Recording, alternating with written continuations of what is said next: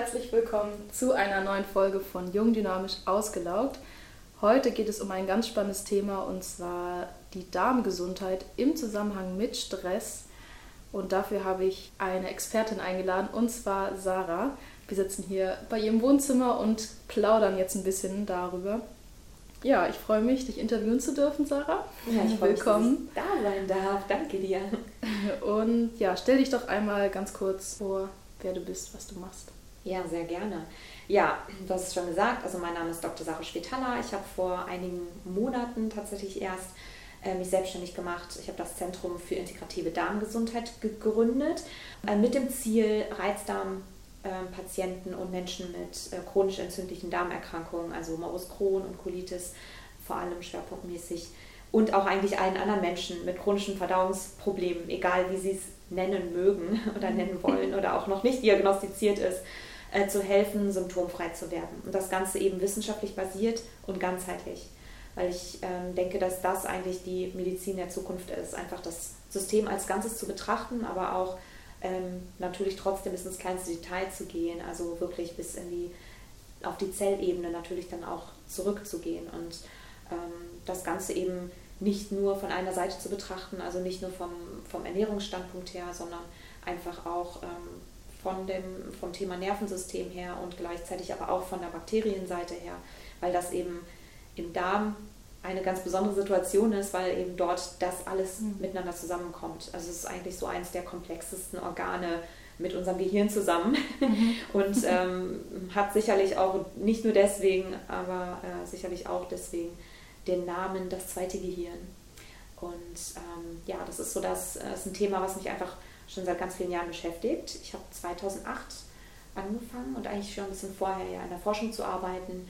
Also 2007 habe ich schon angefangen in der Forschung zu arbeiten, in der Stammzellforschung allerdings und habe dann aber in die Darmforschung gewechselt, in die Darmkrebsforschung und habe da eigentlich bis 2014 in der in der Darmkrebsforschung gearbeitet, in unterschiedlichen Ländern und unterschiedlichen Instituten an allen möglichen Dingen und an allen möglichen Krebsstadien ähm, und ja, sehr vielen Modellen, also in vivo Modellen, das heißt also wirklich ähm, ja, Lebendorganismen und habe dort vor allem eben die, Zell, die Zellwege untersucht, ähm, die dazu führen, dass Krebs entstehen, entstehen und dass, ähm, dass chronisch entzündliche Darmerkrankungen entstehen und habe mich selbst auch sehr, sehr viel mit Ernährung auseinandergesetzt, mit Lifestyle-Faktoren, so mit diesem ganzen Paket, was im Grunde mhm. ähm, die Darmgesundheit beeinträchtigt, weil ich halt in der Forschung gesehen habe, man fokussiert sich zwar in seinem Forschungsalltag natürlich nur auf die molekulare Ebene, aber eigentlich steht da drüber so ein ganz, ganz großer Überbau mit Dingen, die wirklich relevant sind und die man in der Forschung gar nicht so richtig untersuchen kann im Grunde und die irgendwo alle,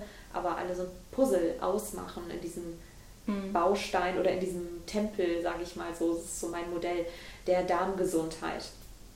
Und das sind halt eben, das ist halt eben die Ernährung, ist ein, ein sehr großer Faktor natürlich, die halt hauptsächlich die Darmgesundheit mit beeinträchtigt, aber dann kommt natürlich genauso gut die Bakterienseite eben dazu, die mhm. wiederum durch die Ernährung beeinflusst, äh, beeinflusst wird. Und ähm, ja, die dritte Seite ist eben gerade so das Thema Nervensystem, mhm. was gerade so in der, in der Forschung, in der Medizin auch sehr ähm, ja, dabei ist eigentlich gerade noch ein bisschen ähm, weiter beforscht zu werden, sagen wir es mal so. Mhm. Also es gibt da schon, schon einige Studien, aber man sieht eben, dass bei diesen Menschen oder bei vielen Menschen mit chronischen Darmproblemen das Darmnervensystem eigentlich sehr stark, sage ich mal, beeinträchtigt ist. Ja, und dass aufgrund dessen die Darmfunktion am Ende eingeschränkt wird. So, ganz im Groben. Naja, auf jeden Fall, ähm, ich habe viel in der Darmforschung gearbeitet oder habe mich da herumgetrieben und ähm, habe einfach gesehen, dass es mir sehr wichtig ist, diesen ganzheitlichen Aspekt damit reinzubringen und diese ganzen Aspekte miteinander zu verknüpfen.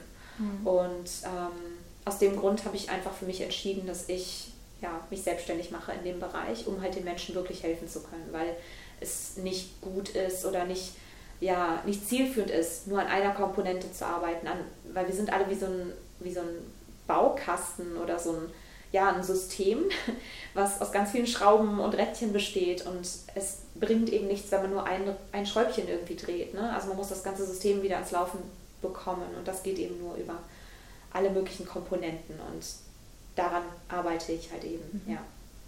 Finde ich super spannend und auch dieses Baukastenbild. Ich bin ja eh ein Fan von bildlichen Vergleichen, das mache ich auch mal ganz gerne.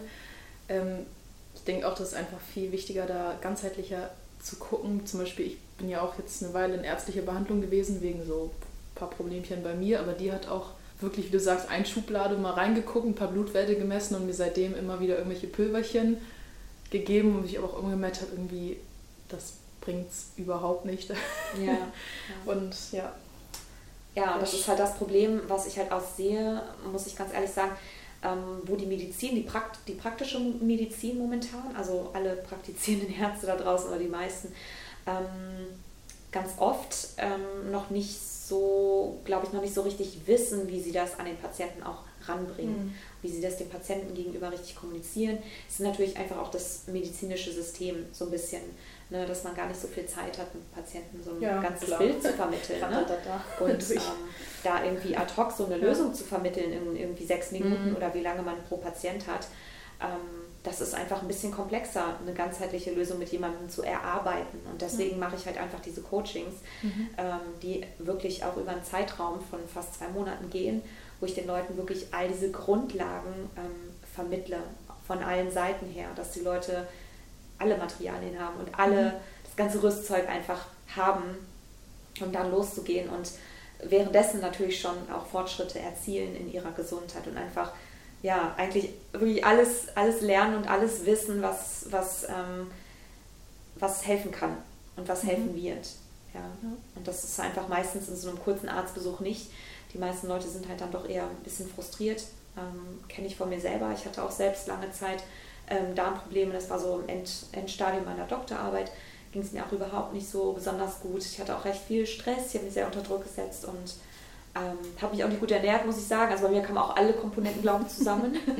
Aber ich war halt auch bei diversen Ärzten und es war, es war absolut unterirdisch. Also wenn ich das retrospektiv betrachte, muss ich sagen, das, das, das, das würde ich heute, das, nichts davon empfehle ich heute meinen Klienten.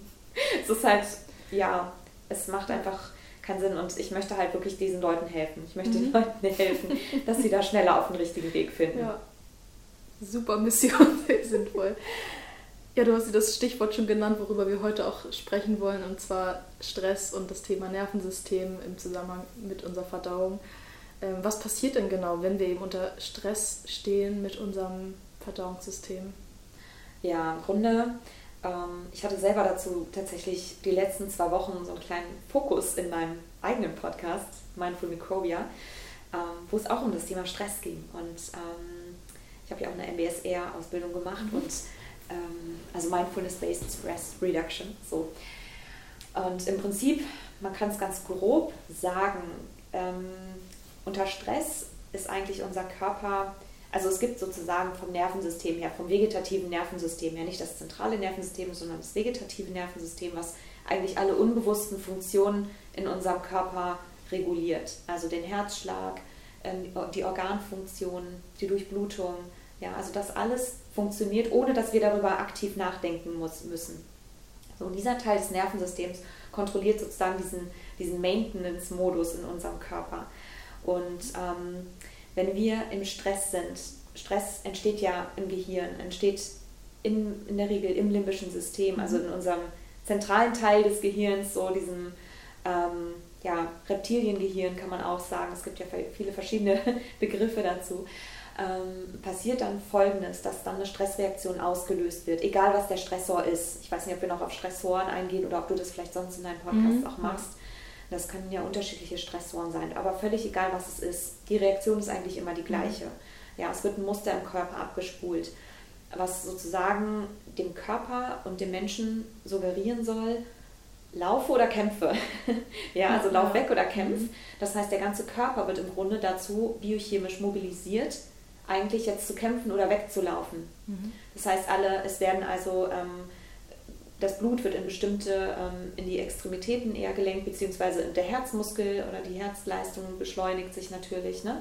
Und wird aber deswegen aus anderen Regionen zum Beispiel, wird das Blut abgezogen, um einfach diese Energieverteilung für den Körper optimal zu gestalten, um eigentlich jetzt kämpfen oder flie äh, fliehen mhm. zu können. Gibt auch mal dieses Bild mit dem Säbelzahntiger, ne? Richtig, ganz ja. genau. Ja, das mhm. ist so der Klassiker. Und ähm, deswegen ähm, ist es so, dass dann das Verdauungssystem in diesem Moment, also im Stress, ähm, nicht aktiv ist. Das ist sozusagen nur im Rohmodus aktiv, weil es nicht die erste Priorität hat. Es ist halt nicht ähm, essentiell für das Überleben, weil die Stressreaktion suggeriert ja dem Menschen oder dem Organismus einfach nur, du musst jetzt überleben. Das heißt, alle Funktionen im ganzen Körper, die wichtig sind zum Überleben, also dein Herzschlag, deine Muskelleistung jetzt und sonst nichts, ähm, funktioniert dann in dem Moment. Und das heißt, das ganze Verdauungssystem wird in dem Moment erstmal quasi lahmgelegt. Mhm. Ähm, es werden also keine Verdauungsenzyme produziert, die Darmperistaltik, also die Darmbewegung findet auch nicht statt, die ja normalerweise auch die Verdauung natürlich mit gestaltet. Ähm, die Durchblutung ist nicht adäquat, ähm, weil das Blut eben abgezogen wird. Und das funktioniert im Grunde. Also es ist so ein bisschen so ein Ausschlusskriterium. Ja? Also mhm. Verdauung mhm. und Stress oder Verdauung und Aktion ähm, oder Aktivitäten und, und äh, unterwegs sein oder sich bewegen, mhm. schließt automatisch Verdauung aus. Also es ist immer so, Verdauung ist sozusagen der Ruhemodus. Mhm. Also es ist quasi der, der Ruhemodus des Nervensystems, der Parasympathikus. Und alles, was wir aktiv tun am, am Tag, also wenn wir reden, uns unterhalten, wenn wir einen Vortrag halten oder arbeiten oder uns, wie gesagt, in irgendeiner Form stressen, dann sind wir eigentlich in einem sympathischen Teil des Nervensystems unterwegs, der uns, wie gesagt, einfach ermöglicht, ähm, über das Nervensystem und das, das, das Blut, das Hormonsystem überhaupt aktiv zu sein. Genau. Und zum Verdauen kommen wir halt erst dann, wenn wir uns eigentlich Ruhe gönnen, wenn wir uns hinsetzen, mhm. wenn wir durchatmen, wenn wir halt nicht im Stress sind. Dann funktioniert eigentlich Verdauung optimal. Mhm. Also es ist wirklich so ein Ausschlusskriterium im Grunde. Ja. Also ganz grob, mhm. ganz grob gesagt. Aber was mir dann da einfällt, ist dann dieser klassische Verdauungsspaziergang eigentlich gar nicht so sinnvoll, wenn man direkt nach dem Essen dann erstmal draußen laufen geht und sich bewegt oder zählt das noch nicht als zu viel Aktivität? Ähm, nee, das würde ich gar nicht sagen. Also okay. erstmal würde ich generell eigentlich empfehlen, so ja. das Essen so entspannt wie möglich zu ja. gestalten mhm. und eigentlich nach dem Essen idealerweise auch noch ein bisschen sitzen zu bleiben, einfach, ne, um so ein bisschen mhm. diese Verdauungstätigkeit ähm, ja, anzuregen. Aber mhm. danach sich ein bisschen zu bewegen, ist ja auch gut an der mhm. frischen Luft, weil ja. Verdauung zieht auch relativ viel Energie. Der Körper braucht auch Energie dafür, mhm. was nicht schlecht ist. Das ist, ist ja gut. Also er braucht ja er zieht ja mehr Energie raus, als dass er dann am Ende mhm. reinsteckt. Ähm, ähm, wenn du jetzt nicht eine Runde um den Block joggst, ja klar, ja, das ist wieder ein Stressfaktor für den ja, Körper in dem Moment. Du bist doch nicht gut mit vollem Magen. Ja, ganz genau, das ist, das ist dann ein Stressor. Ja, mhm. ähm, aber wenn du eine Runde so eine Art, keine Ahnung, Spaziergang, mhm. das ist ja eine ruhige Bewegung, eine meditative Bewegung irgendwie, mhm. das ist wiederum etwas, das beruhigt ja auch das Nervensystem, auch draußen zu sein, an der frischen Luft zu sein, ähm, in der Natur zu sein. Das sind alles Dinge, die das Nervensystem ja eher beruhigen. Und dabei kann man ruhig eine langsame Bewegung machen. Also man muss nicht komplett dabei jetzt still sitzen und sagen, ich muss jetzt erstmal drei Stunden sitzen, damit ich verdaut habe. ähm, nee, das ist natürlich ja. nicht der Fall. Aber mhm. dass man nicht, am besten nicht unterwegs ist zum Beispiel, dass wenn man gerade im Stress ist, zur U-Bahn hetzt oder so und sich nebenher kurz eine, irgendwie ein Brötchen reinschiebt oder ne, kurz noch einen Kaffee reingießt obendrauf, dass das nicht gut gehen kann auf Dauer, das muss man sich dann klar sein. Aber so einen gemütlichen Spaziergang nach dem Essen, wenn man das ruhig gestaltet und nicht sagt, ich muss jetzt irgendwie gleich wieder an die Arbeit oder ich muss eine Runde joggen gehen, damit ich wieder frisch bin, denke ich, das ist okay. Mhm. Wenn du, ähm, du hast ja gerade das Beispiel gemacht, was passiert denn dann mit unserem Verdauungssystem, wenn wir dann trotzdem einfach in einer stressigen Situation uns irgendwas reinziehen, am besten noch äh, was absolut Ungesundes, was jetzt auch nicht gerade nährstoffreich ist. Was macht das mit unserem Körper? Mhm. Was passiert da? Ja, das sind ja im Grunde zwei Sachen. Also einmal, es gibt so einen Spruch, der, ähm, der, der heißt, oder das hatte ich letztens in einem Gespräch mit einem äh, Arzt aus der traditionellen chinesischen Medizin, du kannst auch das ungesündeste Essen verdauen, wenn du dir Zeit nimmst mhm. dabei. Ja, also wenn du quasi so eine Art Mindful Eating praktizierst oder ganz ruhig dein Teller mit Pommes isst und nicht gestresst bist dabei, könntest du theoretisch sogar sehr gut diese Portion Pommes verdauen, obwohl das eigentlich sehr unverträglich ist. Ähm, aber genau, also deswegen, das sind zwei Komponenten. Aber was im Grunde passiert, um auf das erste einzugehen, wenn wir im Stress sind und sagen wir unterwegs, wir müssen irgendwie rennen zur U-Bahn, sind nur drei Minuten Zeit und äh, eigentlich muss ich ja noch irgendwie frühstücken und ich habe auch noch nichts getrunken und dann gieße ich mir noch schnell irgendwie einen Milchkaffee rein, hole mir noch irgendwie einen Croissant am besten beim Bäcker, schiebe das auch noch schnell rein auf dem Weg zur U-Bahn ähm, und ähm, ja, wir nehmen uns einfach keine Zeit. Wir sind eigentlich in dem Moment, ist unser Körper eher in diesem Säbelzahntiger-Fluchtmodus unterwegs, weil wir halt zur U-Bahn rennen, weil wir uns unter Druck setzen, wir müssen zur Arbeit, haben einen Termin, was auch immer. Und in dem Moment ist das Nervensystem nicht bereit, ähm, um quasi einen Ruhevorgang auszulösen. Es ist einfach in einem, Aktiv in einem Aktivitätsmodus, also in einem Stressmodus. Und das heißt, das, Nerven das Darmsystem funktioniert an der Stelle dann erstmal nicht. Es wird ähm, also Verdauung beginnt ja im Grunde eigentlich, eigentlich beginnt Verdauung schon im Kopf.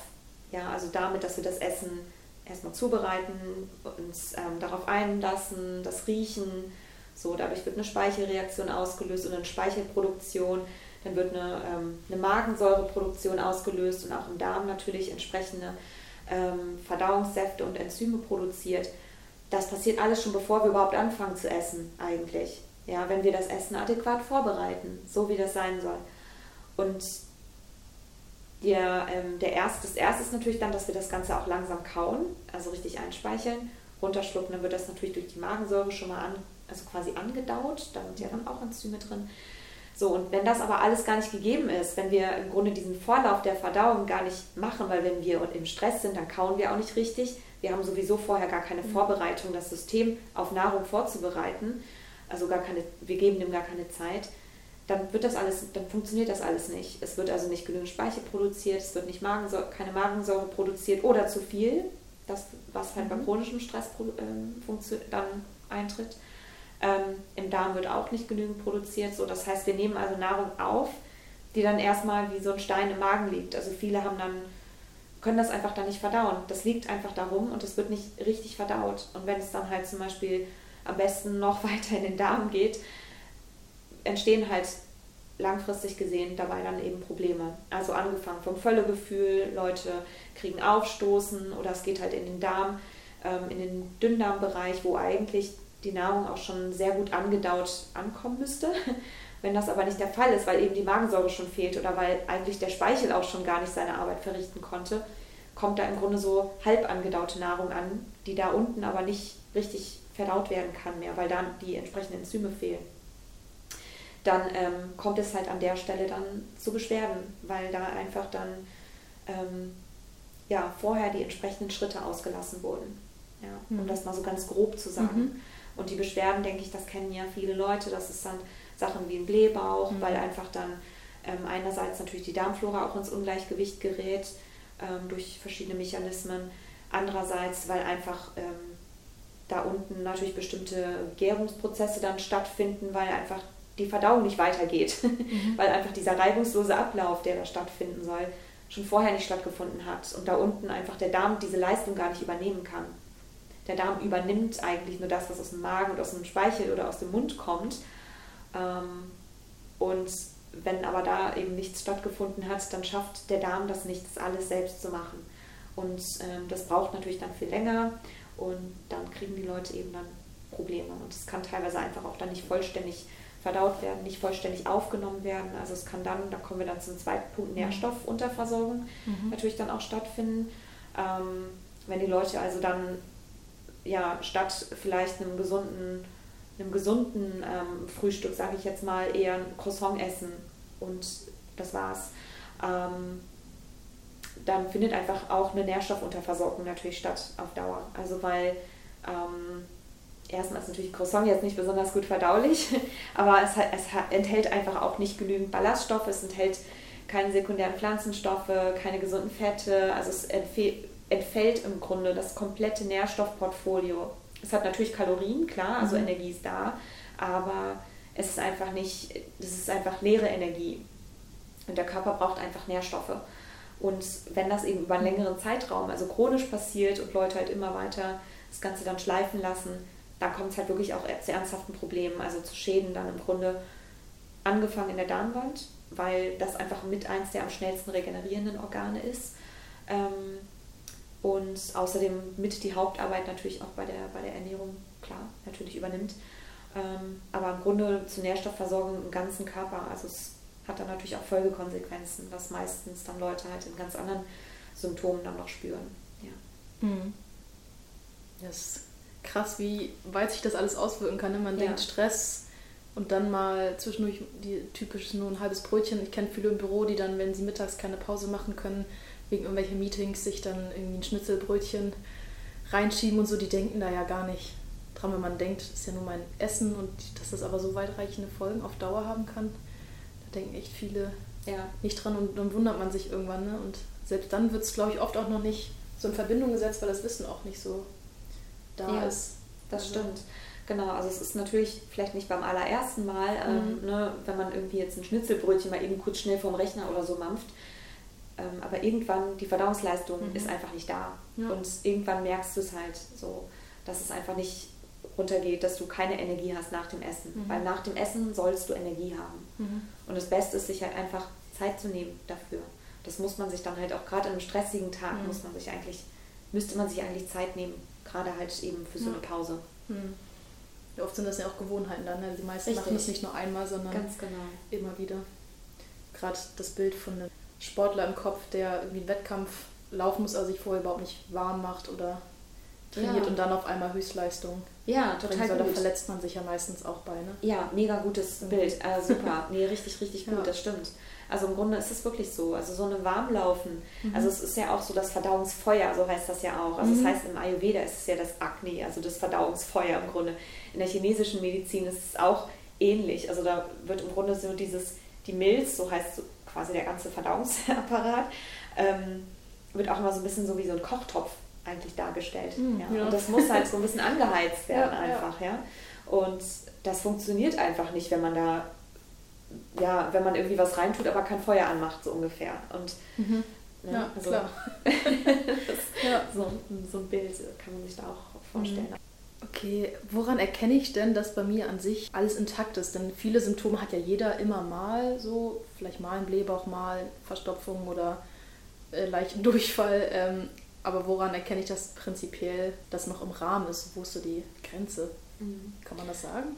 Ähm, ja, also es ist ja nie irgendwie dieses, ach, alles ist ganz normal oder alles ist irgendwie mhm. ganz ähm, schlimm, bis es dann wirklich ganz schlimm ist und zu irgendetwas, zu einer richtigen Diagnose dann auch reicht. Ähm, es gibt ja immer so einen dicken Graubereich dazwischen. Also zum Beispiel bei einem Reizdarmsyndrom ist es so, dass man eigentlich über einen wirklich chronischen Zeitraum hinweg Darmprobleme hat. Meistens wirklich jeden Tag. Ähm, oder wenigstens lange Phasen über einen Zeitraum von mindestens drei Monaten. Und das eben ähm, dann immer wieder mit bestimmten Symptomen halt dann verknüpft ist. Das kann auch mal einen Tag irgendwie gut gehen, aber oft ist es dann einfach wirklich, dass es einfach immer wiederkehrt, mehrmals innerhalb dieser drei Monate. Das ist dann so. Und man kann aber meistens dann auch kein, ja, keine richtige Diagnose stellen, also keine, keine ähm, klinischen Befunde zum Beispiel, keine Gewebsveränderungen feststellen ähm, oder in irgendeiner Form eine Dysfunktion sozusagen ähm, feststellen, die auf die Zellebene zurückgeht im Darm. Ähm, das heißt also ein chronischer Zeitraum, wenn du jetzt über einen Zeitraum von zwei bis drei Monaten mindestens Darmprobleme hast, ähm, die wirklich massiv sind und dich massiv in deiner Lebensqualität einschränken, dann würde ich sagen, da muss man auf jeden Fall genauer hingucken. Andere Sachen, wie man hat mal ein Völlegefühl oder man hat einen Blähbauch oder man hat mal Durchfall oder mal Verstopfung. Ja, das sind natürlich alles Dinge, die, glaube ich, jeden Mal irgendwie ereilen. Ähm, da muss man sich halt dann immer fragen, dauert das an oder ist es irgendwie jetzt eine mhm. Episode von zwei Tagen, wo das vielleicht mal weg ist und sich dann vielleicht fragen, okay, woher kommt das denn vielleicht? War es wirklich, weil ich was Falsches gegessen habe, weil ich so schnell gegessen habe, weil ich vielleicht sehr gestresst war und trotzdem sehr viel gegessen habe, weil ich im Stress war, ähm, habe ich, keine Ahnung, mir auch nicht die Zeit genommen, darauf zu achten, was ich esse ja, es kann einfach das falsch gewesen sein, zu falschen Uhrzeiten. Oder man hat einfach wirklich was Schlechtes gegessen. Das kann mhm. natürlich ja, auch immer sein. Man hat irgendwie zu viel Luft geschluckt. Also es gibt sehr viele Ursachen, sehr viele Dinge, die sich so ein bisschen banal anhören, wo man aber drauf gucken könnte, ähm, um das dann halt natürlich dann auch zu bessern. Aber im Prinzip sollten halt so akute Dinge, das sind halt akute Sachen, die mhm. ich beschreibe. Wenn man mal akut einen Durchfall hat, okay, dann steckt meistens auch noch irgendwie was, ähm, ein Infekt irgendwie dahinter. Mhm. Dann ist es aber so, das sollte sich dann aber auch selbst wieder regeln. Mhm. Also alles, was über einen sehr chronischen Zeitraum von zwei bis drei Monaten mindestens stattfindet und meistens nicht so eine direkte Ursache dafür zu finden ist, sollte auf jeden Fall mal behandelt werden. Ja. Mhm. Genau, wir hatten ja auch über Verstopfungen jetzt erwähnt, Karten auf dem Tisch. Was ist so normal, wie oft am Tag oder in der Woche man halt auf Klo gehen sollte? Groß. Mhm. ja, ähm, also ich würde mal sagen, also es ist, man spricht ja, es gibt, es gibt tatsächlich also Diagnosen, beziehungsweise mhm. Diagnosen, aber es gibt Kriterien dafür. Man spricht, glaube ich, von, von Verstopfung, wenn man weniger als, ich glaube, zweimal in der Woche mhm. zum Klo geht. Okay, das ist ja. extrem, ja.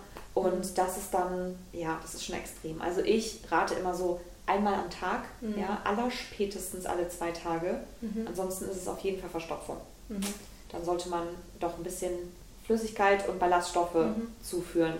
Ähm, genau. Und natürlich auch am Stressmanagement arbeiten. Ja. Verstopfen ist gerade so, ein, ja. so ein Thema, was halt ähm, viele Leute einfach gerade unter Stress dann einfach haben, mhm. können halt nicht aufs Klo gehen, weil einfach Darmnervensystem so mm, angespannt ist, weil da einfach dieser Ruhemodus gar nicht stattfindet. Ne? Mhm. Haben wir ja schon eingangs besprochen. Ja, ja ist witzig, ähm, vielleicht kleiner Fun-Fact am Rand, so in, ja. sag ich mal, Europa ist ja eigentlich total unangenehm, nicht normal über sowas, solche Themen auch zu sprechen. Und zum ja. Beispiel meine chinesische Oma in China ist es ja. ganz normal. Also klar fragst du nicht jeden auf der Straße, wie so sein Stuhlgang ist. Ja. Aber zum Beispiel meine Oma fragt immer, wenn wir uns mal längere Zeit sehen, so warst du heute schon auf Toilette? Ja. ja, ja. Geil. Und wenn man sie, wenn man sagt, nee, noch nicht, dann macht sich direkt Sorgen, dass irgendwas ist oder hm, ein bisschen mehr Gemüse essen heute. Also da ist es in der Kultur auch viel mehr verankert, dass die Leute darauf achten und auch ein Wissen irgendwie darüber ja. haben, offen drüber reden, ohne dass es jetzt irgendwie i, nee und ja, ja. War so wichtig, total cool, cooler, cooler Fact. Ja. ja. also das ist eigentlich total, ich finde es auch eigentlich gar nicht schlimm, darüber zu reden. Ich meine, nee, sowas natürlich für mich ist das deswegen auch normal, aber wenn ich manchmal sehr offen Leute frage, so, ja. äh, darüber möchte ich jetzt nicht sprechen. Ja, genau, das ist halt hier in der Kultur einfach nicht so, das ist halt eher so ne, ein Tabu. Das ist nicht das, was man fragt, oder was man hören möchte, wenn man mhm. fragt, und wie geht's? Ja, ich war halt schon. so wie deine Oma. Also, ja. So, das war der erste Teil des Interviews mit Sarah. Wir haben ziemlich lange gequatscht und damit auch du im wahrsten Sinne des Wortes diese ganze Information in Ruhe verdauen kannst, habe ich das Interview in einen Zweiteiler aufgeteilt. Also nächste Woche gibt es dann den zweiten Part, wo wir mehr auf das Thema Ernährung auch eingehen. Ja, falls du bis dahin es nicht aushalten kannst und generell noch mehr zum Thema Darmgesundheit erfahren möchtest, dann schau unbedingt mal bei Sarahs Podcast Mindful Microbia vorbei. Und falls du persönlich Fragen stellen möchtest an Sarah, dann schau bei ihrer Darmsprechstunde vorbei die hat sie immer donnerstags um 18 Uhr und zwar live auf Instagram. Dort findest du sie unter Dr. Schwitala. Oder du kannst auch über die Facebook-Community DarmWG oder unter YouTube live an dieser Session teilnehmen. Die ganzen Links packe ich dir auf jeden Fall noch in die Beschreibung. Und dann hat Sarah auch noch einen WhatsApp-Adventskalender Bald ist es ja wieder soweit. Wenn du dich dafür interessierst, kannst du dich auch dafür anmelden. Den Link packe ich dir auch in die Beschreibung. Ich freue mich, dass du dabei warst und wir hören uns in der nächsten Folge. Ciao!